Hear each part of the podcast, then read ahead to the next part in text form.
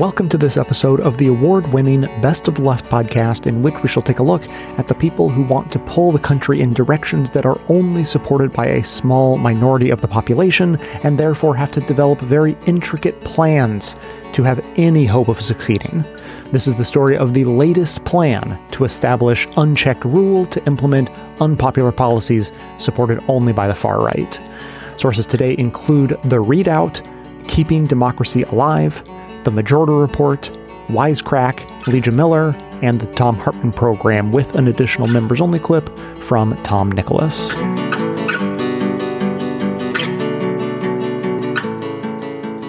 On Thursday, Fox's Greg Gutfeld went on the air and said this. We had a war over slavery. We knew slavery was inhumane and immoral, but somehow we couldn't solve slavery peacefully.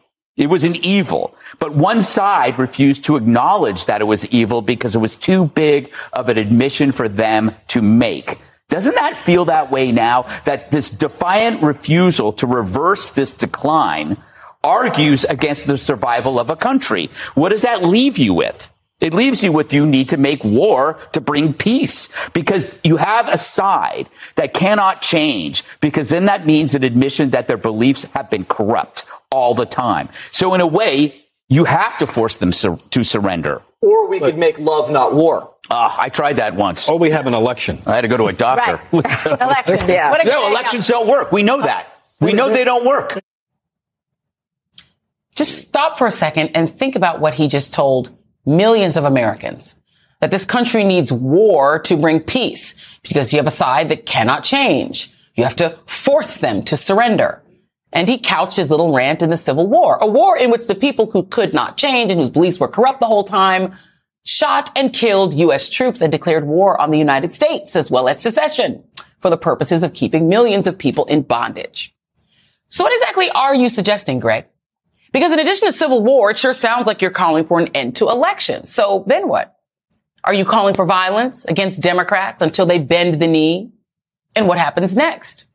Do you militarize democratic states and cities and force the 84 million people who voted for President Biden and the majority of Americans who want women to own their own bodies and gun reform and police reform and to save the climate and let LGBTQ people live their lives? Will that majority have to live under armed occupation?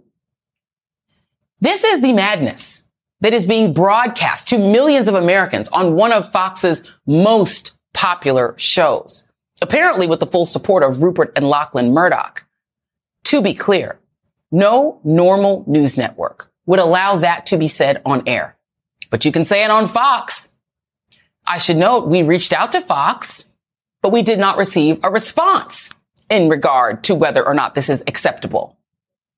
The same day that Greg Gutfeld was calling for a new civil war, we learned that a man was arrested in Madison, Wisconsin because he illegally brought a loaded handgun into the Wisconsin Capitol, demanding to see Democratic Governor Tony Evers. Then, after posting bail, he returned to the Capitol with an assault rifle. Fortunately, the governor was not there. Less fortunate is the indigenous justice activist who was shot in the chest last week by a man wearing a Make America Great Again hat during a protest against the reinstallation of a statue honoring a Spanish conquistador in New Mexico. According to the arrest affidavit, the perpetrator was smiling and laughing during an interview with investigators.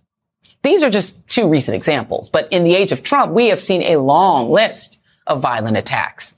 From the anti-Semitic terrorist attack that took place at the Tree of Life Synagogue in Pittsburgh, the deadly stabbing of O'Shea Sibley, a black gay man who was murdered for dancing with friends at a New York City gas station, to the deadly massacre at an El Paso Walmart where the gunman said, quote, which the gunman said was, quote, a response to the Hispanic invasion of Texas, mirroring rhetoric that continues to be used by major conservative political figures and media organizations. And of course, there is the assault on our Capitol back on January 6, 2021, when thousands of Trump supporters stormed Congress, assaulted police, and looked to lynch elected officials, including the Speaker of the House and the Vice President of the United States, for the apparent crime of certifying an election that was over, according to the U.S. Constitution.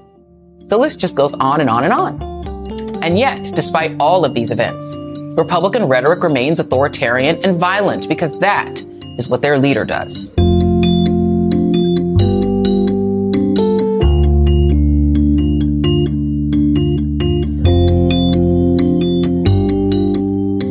There's no way to think about the, the violence in the Republican Party or the violence on the right without seeing the ways in which there's a glorification of masculinity uh, and, and, new kind of expressions of masculinity, which are really at work here, whether you're talking about the Proud Boys or the militias, uh, or, you know, obviously Trump himself had a, a particularly um, uh, potent uh, and brutal form of masculinity that you know and if you look at uh, a lot of the mass killings on the right that have happened in the last decade or so you know over half of those have been incel killings. Half of those have been you know this kind of like rageful anti-woman um, violence. So that's i just wanted to, i think you're absolutely right uh, there that you know the kyle rittenhouse thing is also um, you know it's a return in some ways to earlier forms of masculinity right mm. uh, masculine violence he see you know he depicts himself as as kind of a helper, as kind of a, a community protector, as someone who um, you know is, is, there not just to harm people but to protect the community, right? And so he has almost a, he's almost like a you know almost a Norman Rockwell figure of, of, of civic nationalism. You know, there's pictures of him you know, scrubbing graffiti off the off walls and and that kind of thing.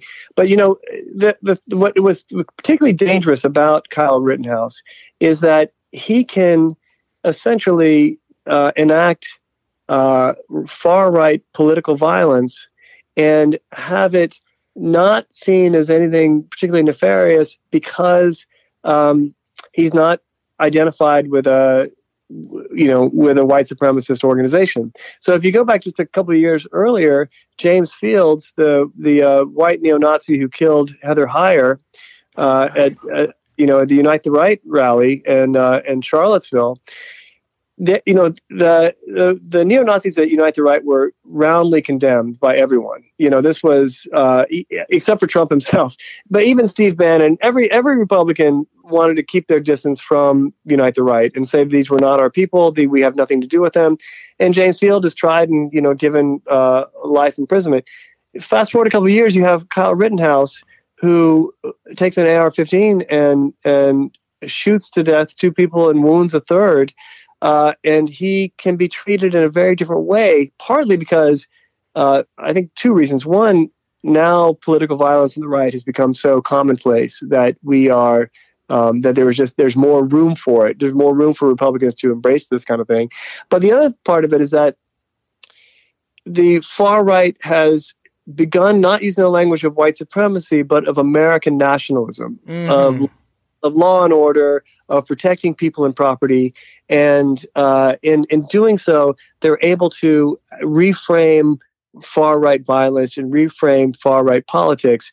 And to say that it's and even to go further, just to actually to package it as anti-racist. My my colleague Dan Hosang and I wrote a book, uh, came out two years ago, called "Producers, Parasites, Patriots," and partly it's about the um, the strange racial politics on the far right that even though it's white supremacist, it, it, white supremacist, it incorporates themes of anti-racism. The Proud Boys are, um, you know, uh, they always trumpet their their multicultural um, uh, membership. Yeah.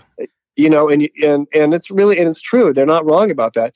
And there are other, you know, elements of the militia movements now which had not were not tied openly to white supremacy, but to an idea of American nationalism. So, if you were to go before January 6th to the uh, websites of, say, the 3% Militia, which is one of the most prominent paramilitary organizations uh, involved in many of the attacks in the summer 2020 on Black Lives Matter activists, but also during the January 6th riots.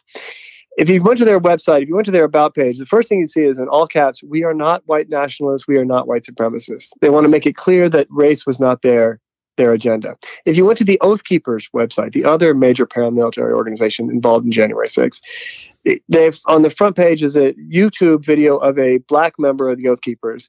Uh, under the and the caption under, the, under it is uh, Oath Keepers come in all colors.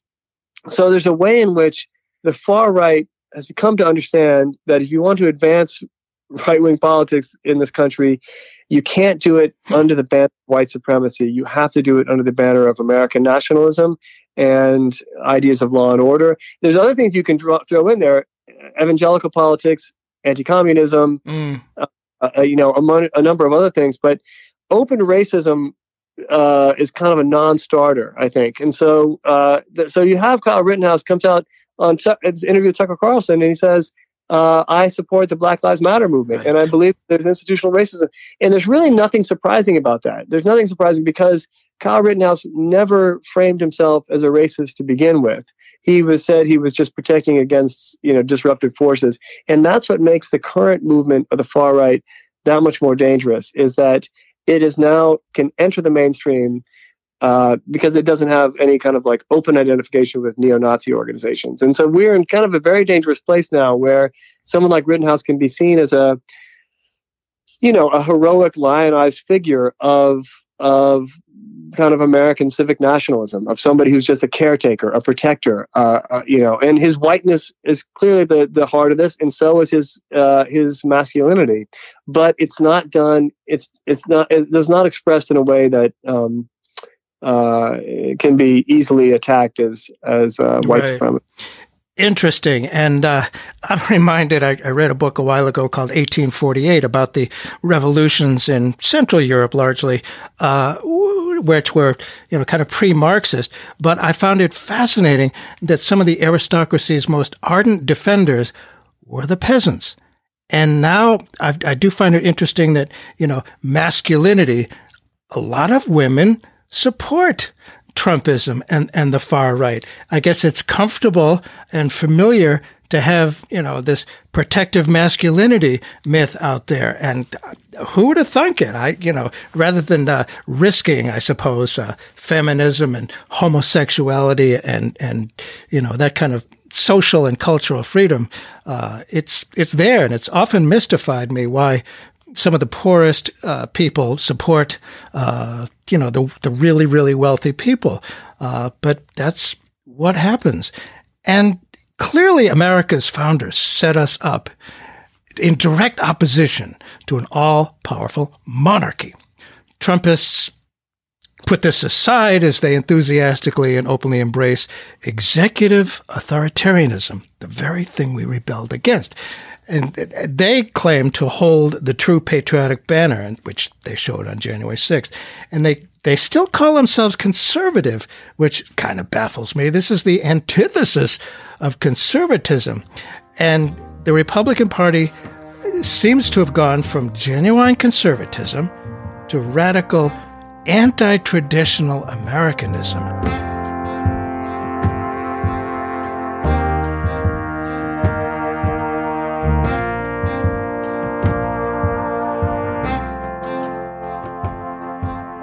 The early 20th century is very, very important for the rise of conservatism, especially the 1920s. I think were a really important moment because you have this renewed fundamentalist vigor, you know, fighting against uh, uh, evolution being taught in public schools. You've got the rise of the Second Klan and the nativism and racism that that brought to the forefront. And that version of the Klan had some one to three million members, including men of society, politicians, it was not you know just a bunch of ex-confederates in the backwoods. I mean this was a real legitimate movement.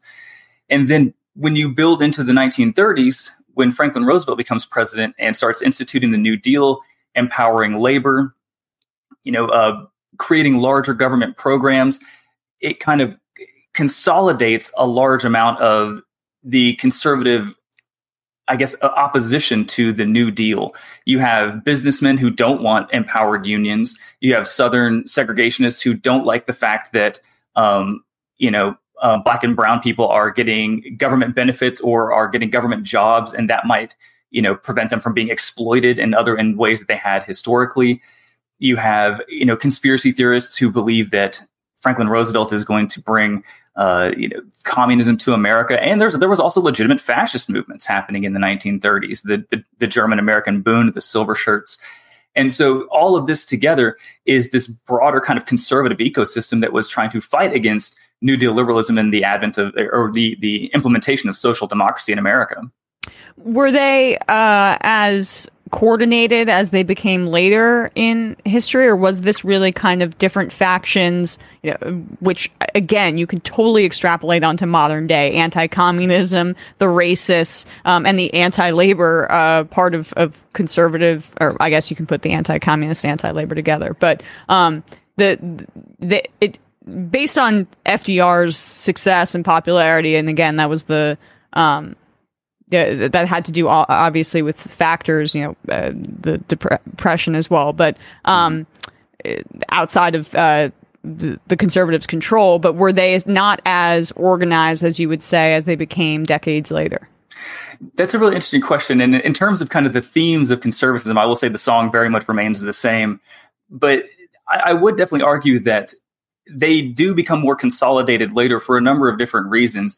In the 1930s, the conservative movement that I write about is a little bit more disconnected, right? You had guys like, uh, for example, there was a group called the Jeffersonian Democrats, and their whole goal was what they would view it as redeeming their Democratic Party. They didn't like Roosevelt; they felt like he had perverted their party, and so their main goal was just to get him off the ticket and and get a real conservative on there. But Roosevelt was so popular that they did they struggled to do this. So instead, they pivoted to actually supporting the Republican, who himself was kind of like a moderate to even liberal sometimes guy named um, Alfred Landon, and so as a result, their their politics was very much centered on getting rid of Roosevelt. Later on, the conservative movement will coalesce in a way that they will eventually take over the Republican Party, right? And and that's where figures like Barry Goldwater and even William Buckley, uh, you know, become important because they are spearheading a a broader conservative coalition than the ones in the 30s and 40s. So, can we talk a, a, bit more about the second coming of the Ku Klux Klan um, and how that fit into, particularly, you know, what was it, 1915 when when they were founded once again into um, that that time. Uh, Birth of a Nation comes out. Mm-hmm. Um, you know, there. We were chatting about this before the show, and um, Matt, our producer, was saying that the some people call uh, the Klan the the first real U.S. fascist organization um, in, in, the United States. Is that a fair assessment? And um, perhaps uh, that you know you can draw comparisons to the present as well. So uh, the you know I am not necessarily a scholar of fascism, but I do think that there are notes of fascism certainly within the Ku Klux Klan, the authoritarian inclinations, the the the calls to uh, replenish America somehow. The you know not to put too fine a point on it, but make America great again is very much a you know we need to renew, we need a renaissance in this country, and and that's what the Klan was offering, and and they very much you know clung both to the flag and to the cross at the same time, using Christianity and patriotism as a way to otherize certain people, whether it was immigrants or Black Americans or whomever, uh, to create you know a more a whiter nation, or at least a nation in which white people had all the power. And you know, so I, I do think that there is a there is an element of fascism in that. Uh, you know, a lot of those notes are very similar. And part of the problem with the the fascism conversation, which I'm sure if, if, you guys on Twitter are you know know very well, it's been debated very much by academics. Part of the problem is that you know many people will only say, well, if it wasn't Nazi Germany or Mussolini's Italy, then it can't be fascism. But I think that misses the point of political culture right? A culture of violence, a culture that that says that you know we need to bring America back to when it was great, usually, which means a, a wider, more restrictive, less democratic America. Um, you know, these very much are the same sort of appeals that previous fascists have made, and I do think that there is a uh, that connection is warranted. Our ad system respects your privacy, but if you'd like to get rid of them entirely, we would love to have you as a member of the show. How often do you think about the Roman Empire? Now, this is a question that recently took over TikTok and lots of mainstream media. Now, many reacted with disbelief upon discovering that the people closest to them are just secretly daydreaming about the ancient civilization, like all the time. Babe? Yeah. How often do you think about the Roman Empire? Three times a day.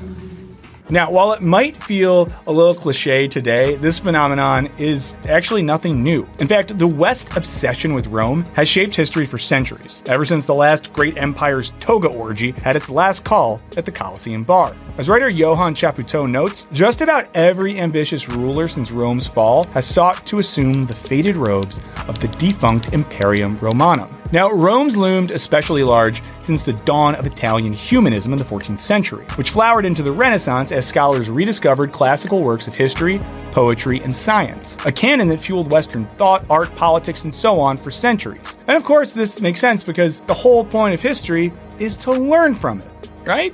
Well, the problem is whether it's an 18th century monarch or a cat poop 666 on X, people typically don't talk about Rome with a clear historical understanding, at least according to scholar Peter Bondanella. Rather, they invoke the powerful Roman mythos, a narrative that has modified, changed, or even distorted historical fact over the centuries. It's a mythology so powerful, Bondanella argues, that it's no less than changed the course of history. Because Roman history contains multitudes on multitudes, you can use it to symbolize practically anything. Now, many trace the beginning of Western modernity to the French Revolution and its twin American showdown. Ironically, that means modernity owes a lot to images of antiquity. Philosopher Hannah Arendt argues that Roman republicanism gave French and American revolutionaries both the blueprint and the courage for their unprecedented uprisings. Now, most of America's founding fathers were classically educated, and especially after the Revolution, they sought to model themselves after Roman republicanism. George Washington used the Roman Cato to inspire downtrodden troops. And historian Nicholas Cole notes that Thomas Jefferson replicated Rome's architecture in Virginia's state capital to evoke the notion of legitimate authority. And to this day, just about every government building in America has followed his lead. In the late 19th century, a rising American empire deemed itself a new and improved heir to Rome, holding what Malamud calls the view that America was exceptional, that it could embrace wealth and empire whilst indefinitely or permanently avoiding Rome's imperial decline. That's because, unlike Rome, America was Christian, and therefore impervious to imperial corruption and power lust. Because as you all know, if you're Christian, you can never um, have you know a lust for corruption or, or imperial power because no one who is Christian has ever done imperialism. Roman imperialism was celebrated in American culture through a wave of Roman inspired urban architecture, which created a deeply satisfying illusion of imperial grandeur, civic order, prosperity, and authority. Now, fast forward to the more is more 1980s, when images of Roman imperialism would permeate culture and spectacles like Vegas Casino Resort Caesar's Palace, and later its Roman themed shopping mall. Just the best gig in all of Rome, a date that every stand up philosopher, including Socrates, would die for. Believe it or not, you are going to play Caesar's Palace. Now, according to Malamud, these nostalgic sites of splendor collapse the historical specificity and diversity of ancient and modern empires. At the same time, she adds, they also sanction and even glamorize the contemporary exploitative behaviors of America's corporate elites. Cloaked in decadent Roman imagery, she notes, rampant consumerism takes on a historical bent and justification. Now, back in the 1930s, Roman imperialists were depicted as the enemy of the working man. But by the 1980s, they'd become aspirational symbols of America's excessive wealth and consumerism. Rome's sheer malleability, as well as its sprawling history, has made its mythos easy to fit just about any agenda. As such, Malamud argues representations of the Roman past tell us little about the real Rome, but a lot about the prevailing attitudes and perspectives of the times when the representations were made. Given all this context, it no longer seems particularly remarkable that we've all still kind of got the for ancient Rome. But given the checkered legacy of the mythos, what agenda is today's vision of the Roman Empire serving? A complicated one. Now, obviously, plenty of women love a good biography of Brutus, and in fact, tons of top classical scholars are women. But as became clear on TikTok, the fascination with Rome doesn't really seem to be a gender neutral matter. And it makes sense because Rome was not a fun place for women who, depending on your class status, were reduced to either daughter slash wife who never leaves the house or slave. So, you know, not really a ton to feel nostalgic for. But for men, Rome offers a safe space to explore its masochistic patriarchy. It's far enough in the distance that the violence and oppression associated feel less vivid and uh, less icky. Similarly, super violent video games set in antiquity offer an escapist site for projecting our voyeuristic fascination while watching heads fly off when they get cut off with swords and stuff. However, presenting ancient violence as normal serves another purpose. Scholar Irene Berti writes The modern interest in ancient violence appears to be at least partially driven by a desire to legitimize contemporary violence. In both these ways, Fantasizing about ancient Rome lets us safely indulge in images of patriarchal power. And that's potent in an era of widespread male anxiety about shifting gender roles, the post industrial decline of male dominated blue collar labor, and so on.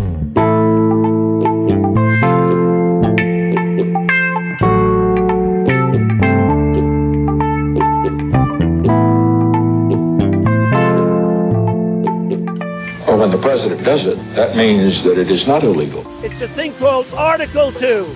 Nobody ever mentions Article 2. More importantly, Article 2 allows me to do whatever I want. Our common theme is to take down the administrative state the bureaucracy, preparing to march into office and bring a new army of aligned, trained, and essentially weaponized conservatives ready to do battle against the deep state. For the last 18 months, conservatives from every corner of the far right establishment, from extremist think tanks to former members of the Trump administration to tenured academics, have been working both publicly and privately on a new project. The project's goal to rescue the country from the grip of the radical left, uniting the conservative movement in the American people against elite rule and woke culture warriors. And the stakes are high. According to this group, if we fail, the fight for the very idea of America may be lost. Last month, this group of far right leaders, known as Project 2025, released a 920 page manifesto titled Mandate for Leadership The Conservative Promise. In it, the document's 35 different named authors, united and copyrighted by the Far Right Heritage Foundation, lay out an explicit, comprehensive plan to completely overhaul the US government from the inside out, with the ultimate goal of furthering far right wedge issues and concentrating as much power as possible in the hands of the president. Project 2025 is touted as the ultimate solution to paving the way for the next conservative administration, which they believe will take power in January 2025. While the entire project mimics the same talking points that Trump has harped on throughout his presidency and current campaign, the leaders of this project make clear that the plan is not dependent on a specific person winning the Republican nomination and ultimately the White House. Instead, it's a blueprint for the next conservative executive, whoever they may be, to push the limits of presidential power so far that they will answer to no one, wreaking havoc on the delicate balance of our three branches of government that have allowed us to function as a democracy for nearly two and a half centuries. This is the conservative plan to take over the country.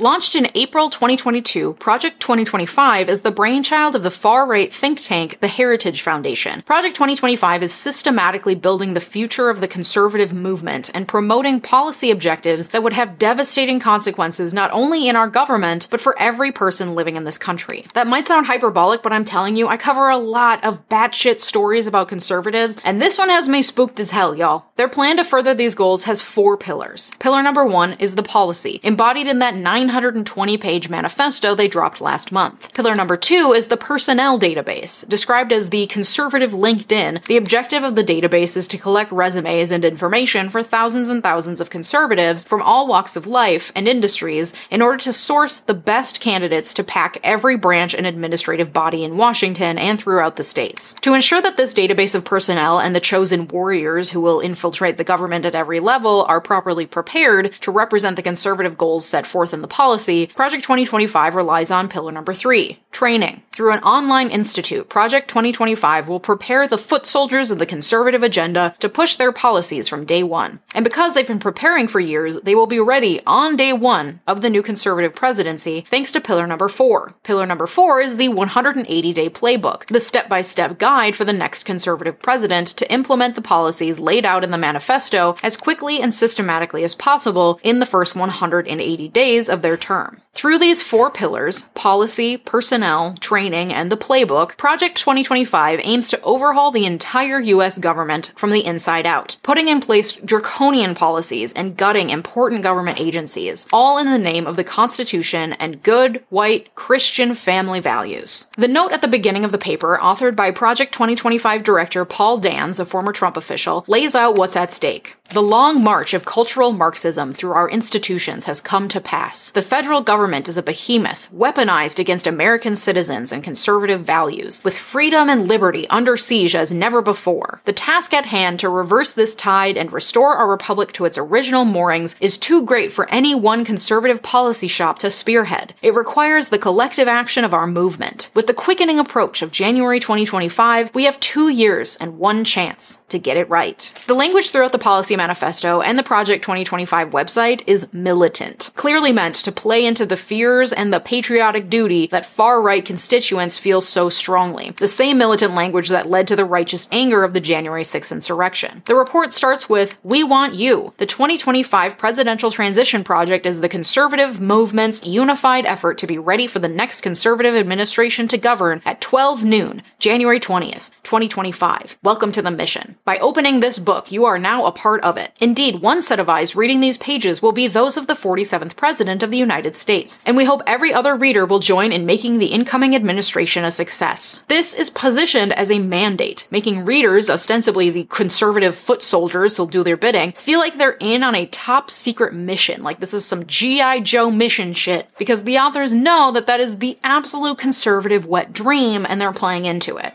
The foreword includes a tidy summation of all the conservative wedge issues and talking points that have been flying around over the last few decades, all of which are addressed at length in the document. Look at America under the ruling and cultural elite today. Inflation is ravaging family budgets, drug overdose deaths continue to escalate, and children suffer the toxic normalization of transgenderism, with drag queens and pornography invading their school libraries. Overseas, a totalitarian communist dictatorship in Beijing is engaged in a strategic cultural cultural and economic Cold War against America's interests, values, and people, all while globalist elites in Washington awaken only slowly to that growing threat. Moreover, low income communities are drowning in addiction and government dependence. Contemporary elites have even repurposed the worst ingredients of 1970s radical chic to build the totalitarian cult known today as the Great Awakening. Most alarming of all, the very moral foundations of our society are in peril. The forward goes on to list the four broad fronts that the policy mandate will cover. Those are 1. Restore the family as the centerpiece of American life and protect our children. 2. Dismantle the administrative state and return self-governance to the American people. 3. Defend our nation's sovereignty, borders, and bounty against global threats. 4. Secure our God-given individual rights to live freely, what our Constitution calls the blessings of liberty. And the manifesto goes on to lay out over 920 pages in five sections how they plan on furthering those four fronts. Chief among the policies promoted in the manifesto are a gutting of the administrative state and furtherance of the unitary executive theory.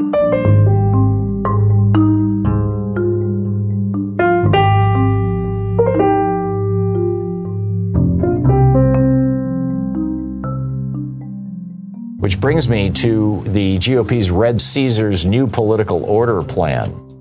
Seriously. This is uh, Damon Linker is a uh, uh, senior lecturer at Penn State University's Department of Political Science, and and uh, he said 30 years ago, if you'd told me that a bunch of billionaires and intellectuals on the far right are waiting in the wings to impose a dictatorship on the United States, I would have said that you were insane. Uh, he says, but it's no longer insane; it's now real. There are those people out there. And the question is, will they get their chance? This is, this is what's really going on. The simple reality is that Republicans are rejecting democracy right across the board. Whether it's a Supreme Court justice in Wisconsin who is uh, elected with a substantial majority of the voters that Republicans are trying to impeach, uh, whether it's trying, you know, uh, purging uh, some 40 million people from the voting rolls in the last decade, 17 million people purged from the voting rolls just in two years, the first two years that Donald Trump held power. Massive gerrymandering, making it harder for, for uh, particularly people who live in blue cities that are located in red states like Houston, where the Republicans just took over the entire voting system for the state, for the city. It's one in six Texas voters. Dark money TV carpet bombing campaigns filled with lies and half truths like the one going after Sherrod Brown right now. I mean, basically, and now North Carolina, the, the legislature in North Carolina just created its own Gestapo force answerable to the Republicans who are running the House and Senate. Now, North Dakota, North Carolina, actually, the majority of North Carolinians vote for Democrats, which is why they have Ray Cooper, Ray Cooper, the or is it Roy, uh, is their is their governor. He's a Democrat because the majority of people in North Carolina vote for Democrats. But the Republicans control their House, their Senate, and their congressional delegation. Why? Because of gerrymandering. So these guys in North Carolina created their own police force answerable not to the governor, but to them, to the Republicans. They created this thing called the Joint Legislative Committee on Government Operations, or GovOps.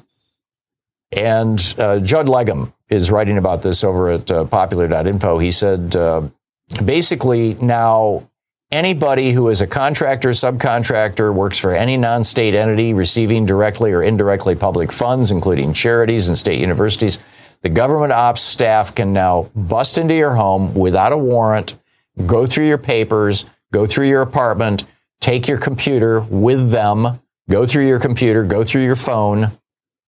He writes, uh, this includes the private residences of subcontractors and contractors. Alarmingly, publicly, um, public employees under investigation will be required to keep all communication and requests confidential. In other words, if this Republican controlled Gestapo comes after you in North Carolina, you can't tell anybody about it. They cannot alert their supervisor to the investigation nor consult with legal counsel. You can't even have a lawyer. Violating this rule shall be grounds for disciplinary action, including dismissal. Those who refuse to cooperate face jail time. In the event the government ops searches a person's home, these rules mean that the person, number one, must keep the entry secret. Number two, cannot seek outside help.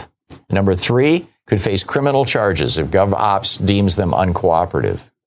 Meanwhile, down in Florida, Ron DeSantis has created two armed forces, the, his election integrity police. Election integrity is the Republican phrase that means stop black people from voting and his new state guard.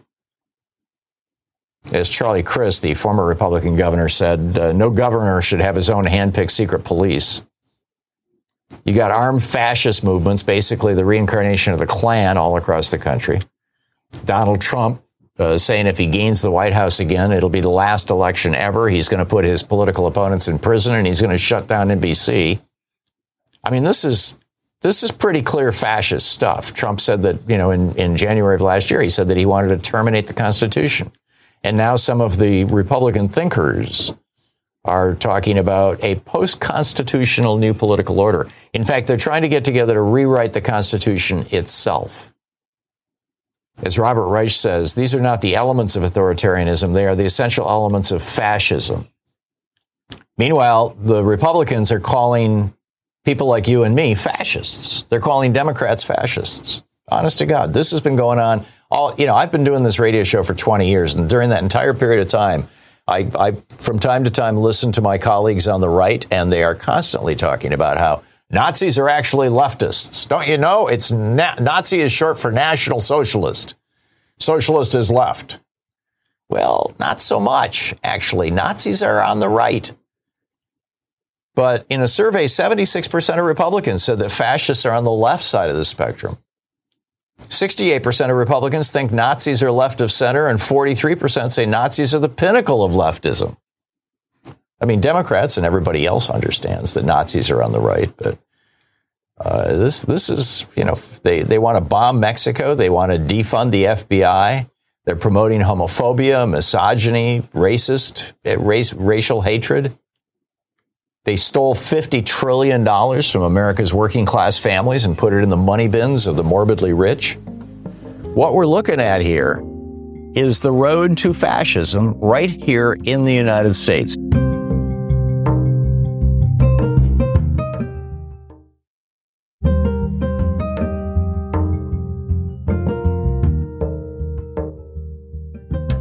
Unitary executive theory says actually, inherent in Article 2 of the Constitution, the president has complete control of the executive branch. So Congress can't create all of these agencies and put power in the hands of agency heads to make decisions. That power is supposed to be concentrated in the hands of the one singular executive. Reagan's lawyers came up with the idea in order to push deregulatory efforts. Bush Jr. used it to lend validity to his exercises of power after 9-11. While Obama expressed a more modest view of presidential power initially, he too exercised authority that circumvented Congress in several policy areas, especially in the deployment of U.S. military forces overseas. And then Trump, of course, came in and was like, hold my Big Mac, let me try this. And he frequently tested the bounds of acceptable exercise of executive power, from Muslim bans to the border to threatening sanctuary cities. He declared over and over that his authority extended to overriding congressional laws and funding authority. As one judge stated in response to Trump's threats against sanctuary cities, the separation of powers acts as a check on tyranny and the concentration of power. If the executive branch can determine policy and then use the power of the purse to mandate compliance with that policy by the state and local governments, all without authorization or even acquiescence of elected legislators, that check against tyranny is forsaken. Trump considered himself and his presidential powers not only beyond the bounds of Congress, but even beyond the bounds of judicial review, arguing that his travel ban was unreviewable by the federal courts. The judge in that case declared there is no precedent to support this claimed unreviewability, which runs contrary to the fundamental structure of our constitutional democracy. Even scholars who are in favor of wide reaching executive power are appalled at Trump's behavior. John Yoo advocates in favor of the unitary executive theory and famously wrote a memo defending the legality of waterboarding under Bush. But he also wrote a New York Times editorial entitled Executive Power Run Amok, saying, Even I have grave concerns about Mr. Trump's uses of presidential power. Yikes. Yikes. But it appears that Project 2025 is supporting the idea that the president should constitutionally be entitled to vast levels of control over all administrative agencies, what they do, and who runs and staffs them from the top down, and Congress should have no ability to check that executive authority. Many, many constitutional law scholars argue that this is beyond the bounds of the Constitution, no matter how you look at it. But the first administration of Donald Trump, whether or not there's a second, has already done the damage. As Jeffrey Crouch writes in his 2020 book on the unitary executive theory, yes, there are entire books about this. Once precedents have been established for presidents to exercise expansive presidential powers with little pushback, future chief executives will be less likely to feel responsible for dialing them back. And Project 2025 is betting on just that, with its expansive overhaul of every administrative agency in the country. If he does get back in the White House, Trump has made clear that he'll finish what he started, declaring he will find and remove the radicals who have infiltrated the Federal Department of Education, and promising to demolish the deep state. We will expel the warmongers from our government. We will drive out the globalists. We will cast out the communists, Marxists, and fascists and we will throw off the sick political class that hates our country he plans to do this in part through what's been called Schedule F, a plan that Project 2025 appears to adopt as well. In the waning days of Trump's presidency, he passed an executive order called Creating Schedule F in the Accepted Service. This order removed employment protections from career officials, those who work in government agencies in a non political, non appointed position, deeming them Schedule F employees who may be fired at will by the president, presumably if they don't show sufficient loyalty or execute the duties of the agency in the way the president deems necessary effectively stripping any sort of checks or balances on the president's ability to control federal agencies from the top down. In fact, two former Trump White House aides, Johnny McEntee and Russell Vought, who were instrumental to Schedule F, are also involved in Project 2025, indicating a continuation of the policy by whatever conservative president next takes the White House. McEntee is quoted as saying, Our current executive branch was conceived of by liberals for the purpose of promulgating liberal policies. There is no way to make the existing existing structure function in a conservative manner. It's not enough to get the personnel right. What's necessary is a complete system overhaul. And that is at the heart of Project 2025's plan. None of their policies and wedge issues work without gutting the administrative states and concentrating more power in the hands of the president. Of course, their goal is also to pack Congress and the courts with as many conservatives as possible, but that's less of a problem when you establish an executive with unchecked power. And through that unchecked power, the new conservative executive will be able to gut agencies and put people in place to further conservative agendas. Those include a push away from environmental protections in favor of becoming a fossil fuels industry leader, a move away from what they call globalism, including encouraging corporations to bring jobs back from overseas, and the foreword to the manifesto declares those who run our so-called American corporations have bent to the will of the woke agenda and care more for their foreign investors and organizations than their American workers and customers. Today, nearly every top tier US university president or Wall Street hedge fund manager has more in common with a socialist European head of state than with the parents at a high school football game in Waco, Texas. Many elites' entire identity, it seems, is wrapped up in their sense of superiority over those people. But under our Constitution, they are the mere equals of the workers who shower after work instead of before. And while that passage is absolutely unhinged for many reasons, there are a few things we can agree on here. American corporations absolutely do care more for their foreign investors and organizations than their American workers and customers. And yeah, they hide behind woke language like DEI while also being awful for workers, the environment, and equality writ large. But I think conservatives genuinely think that corporations actually believe the DEI bullshit they spew, and that it's not just a way to avoid lawsuits. Like,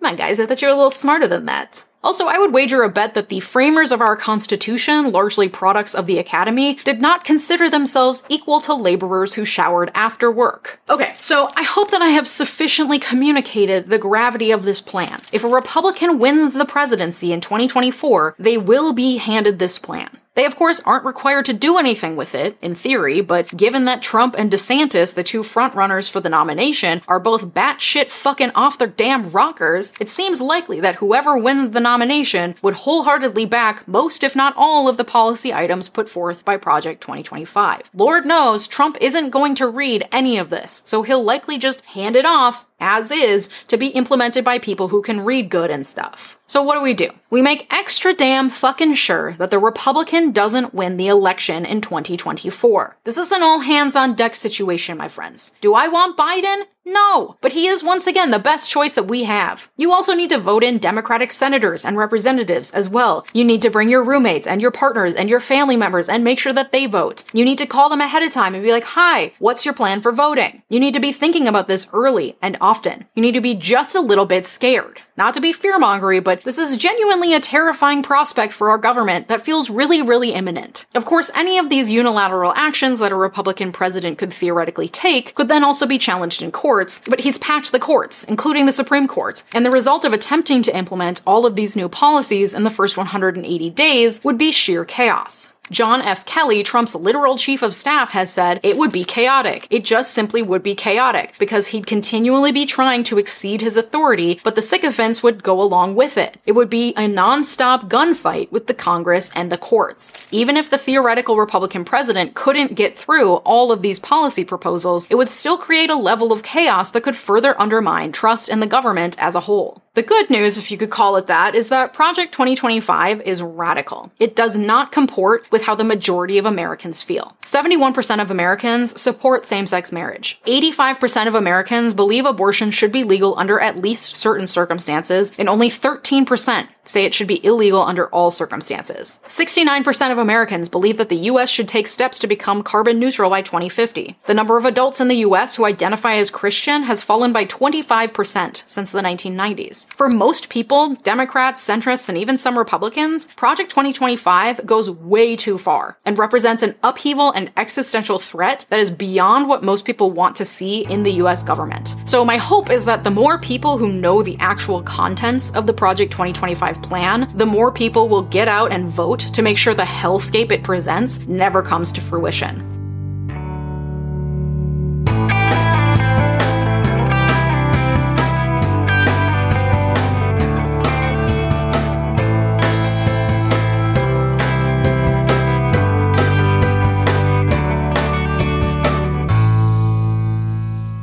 We've just heard clips today, starting with The ReidOut, looking at the now explicit calls to simply do away with elections and have a civil war.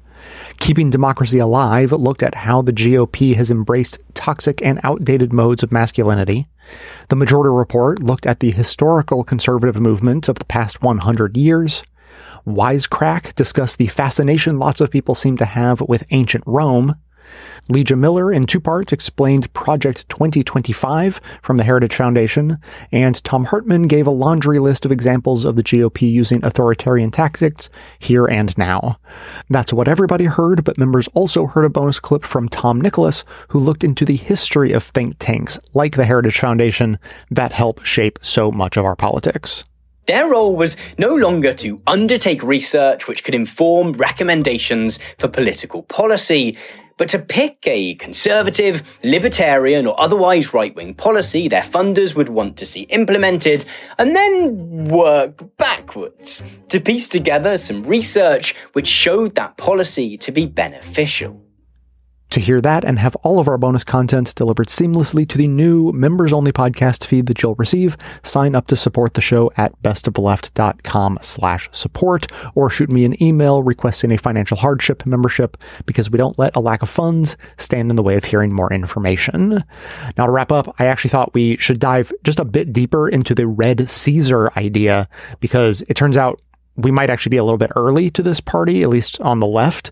So I had a chat with producer Dion, who helped produce this show, about the horrifying research he did, including listening to lots of right wing takes, both for and against an emperor taking over the country. Weird times, right? All right, Dion, welcome to the show. This is a special occasion because this is a, a special topic, I think we're a curation show. We we try to pull interesting thoughts and information from outside sources and pull them together. Red Caesar, though, and its slightly more respectable cousin, Project 2025, is I, I think we're a little on the cutting edge of this discussion. Would you say? I, I think so. And the left has not fully caught on yet. And so you sort of submitted as tribute to be thrown into the uh, the darker areas of the internet and, and have learned not just about Project 2025 that we heard plenty about on the show today, but the Red Caesar fascist fever dream 4chan troll version of this. And so we thought, well, okay, I guess we just have to hear from you what, what you heard. So um, who are the people putting forward the Red Caesar theory? The the Red Caesar mo- movement is definitely supported by what you would call like the the 4chan troll type people. It's the people that have bronze bust in their uh, Twitter or X avies. It's the people that think that all the wrongs that are going on in society can be righted by one strong male figure in the mold of a Caesar. And the Claremont Institute is pushing in that direction. I'm not sure if they specifically have ever s- said they want a red Caesar, but that's the type of organization that wants it. The, the Heritage Foundation is the foundation that's behind the Project 2025 that is buttoned up. It seems semi respectable until you really read it and it's scary and terrifying, but it seems more respectable. The Red Caesar movement is just we want an authoritarian daddy to rule us. Does anyone ever explain why they think that the authoritarian daddy will agree with them personally on everything they want to have happen, or or do they not dive that deep? The people that are against it, like especially the people on the right that are against it, say almost ex- explicitly that like it, it it just tracks naturally that if you have a strong man, one person in charge, the chances that he's going to agree with you specifically are pretty slim, and that is like a big pushback. And I, I found this borderline hopeful in the sense that when researching this that the biggest pushback was on the right, what we would call conservative Christians or, or whatever you want to label them. They're not in favor of it. Maybe we don't agree on the reasons why we should be against it.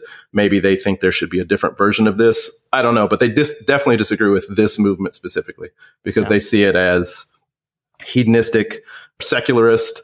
There's an odd kind of unaddressed, but maybe slightly addressed uh, homoeroticism that goes along with it because it is a worship of a strong, bronzed, shirtless man. That's the idea.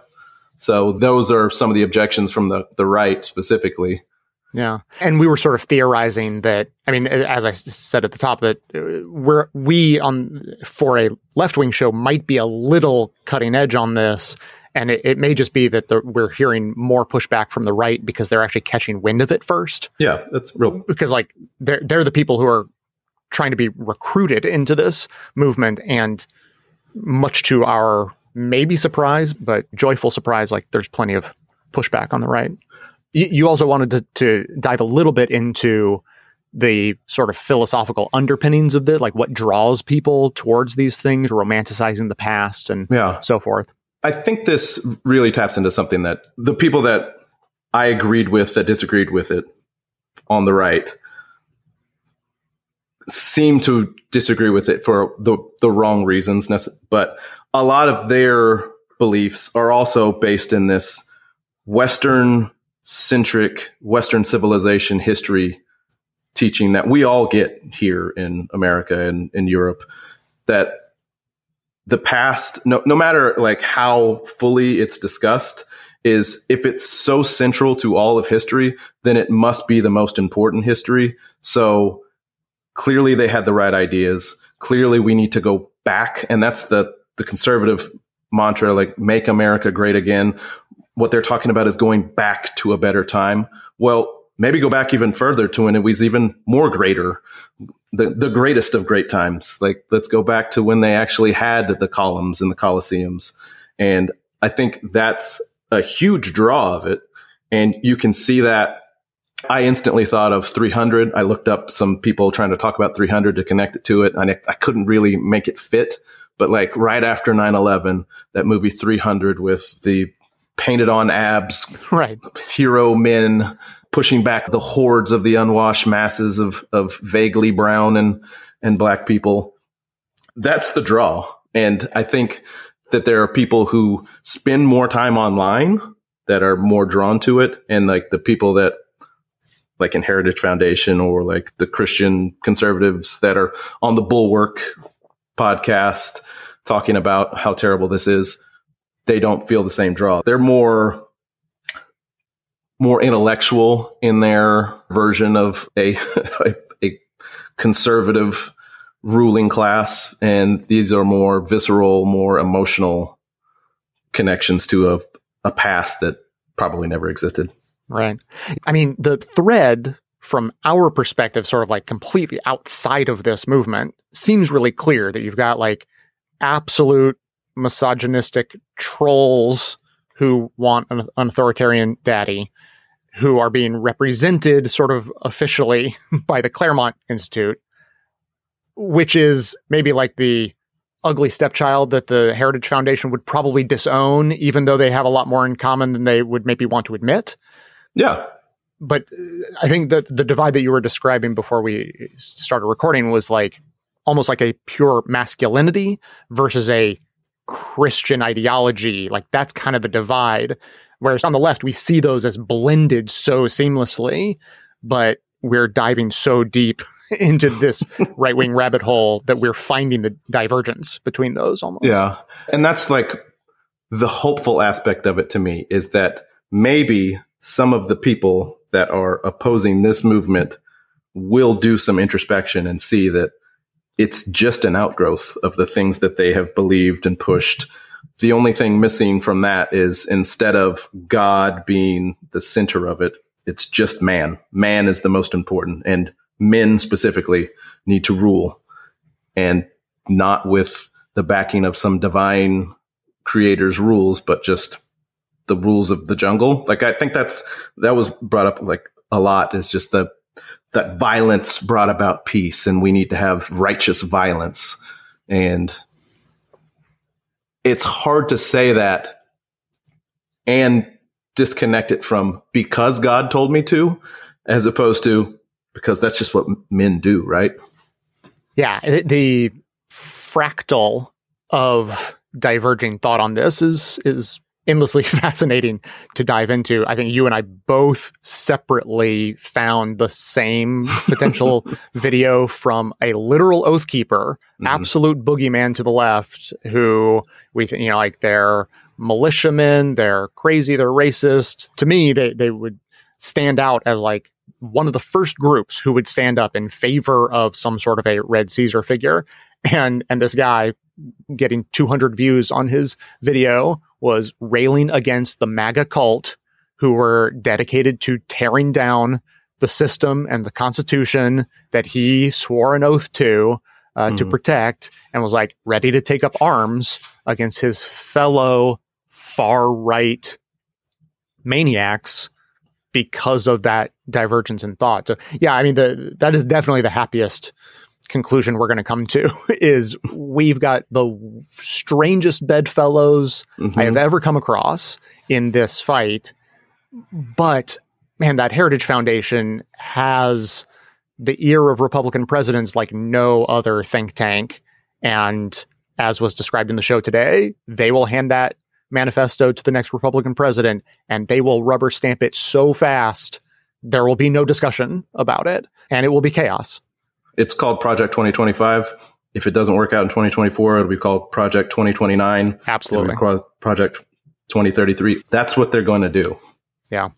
There's a comedian Lee Camp who I used to play on the show a lot, and we had, as as happened with a lot of people on the left, we ended up on opposite sides of, of the major divergence uh, that happened on the left, sort of around to the Bernie Sanders campaign, a- and and continued splitting from there. But there is a segment, a bit that he did 12 years ago that I still quote on a monthly basis at least and with no other subject ever has it been more fitting than right now You know the difference between the good and the evil in this world, the caring and the selfish, the Mel Gibson circa lethal weapon and the Mel Gibson circa apocalypto? The difference is that bad people have plans.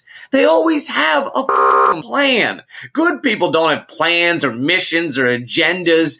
They just stumble through life thinking we'll all treat each other right if given the chance. Evil people have dry erase boards and PowerPoint presentations and iPad apps to keep track of just how the evil's coming along, whether it needs a course correction because this quarter's evil is 3.5% lower than last quarter's. Good people don't have PowerPoints. Good people have donuts and word jumbles. Bad people have plans. We don't have plans. I don't have a plan. You don't have a plan. Your plan was I'm going to watch internet videos. Meanwhile, Halliburton's plan was to cause a military coup in the sovereign country of Eritrea, a place neither you nor I ever knew existed, but they know because they also have maps. They have dry erase boards and maps. I'm just saying the good people on this planet are never going to get the upper hand until we get some f***ing office supplies up in here. Perfect. back in my day when when I started this show it was the project for a new American century that was the big conservative boogeyman this is the new game in town and the pattern continues any final thoughts Go watch uh, John Oliver's bit on McKinsey that he just did right before this show went out, talking about people with plans. Members can hear more from Dion in our bonus episodes, so do check those out or sign up as a member to get access. That is going to be it for today. As always, keep the comments coming in. I would love to hear your thoughts or questions about this or anything else. You can leave us a voicemail or send a text to 202 999 3991 or simply email me to j at bestoftheleft.com. Thanks to everyone for listening. Thanks to Dion Clark and Aaron Clayton for their research work for the show and participation in our bonus episodes. Thanks to our transcriptionist trio, Ken, Brian, and LaWendy for their volunteer work helping put our transcripts together. Thanks to Amanda Hoffman for all of her work on our social media outlets, activism segments, graphic designing, webmastering, and bonus show co-hosting. And thanks to those who already support the show by becoming a member or purchasing gift memberships at bestoftheleft.com slash support. You can join them by signing up today. It would be greatly appreciated. You'll find that link in the show notes along with a link to join our Discord community where you can continue the discussion. So, coming to you from far outside the conventional wisdom of Washington, D.C., my name is Jay, and this has been the Best of the Left podcast coming to you twice weekly, thanks entirely to the members and donors to the show from bestoftheleft.com.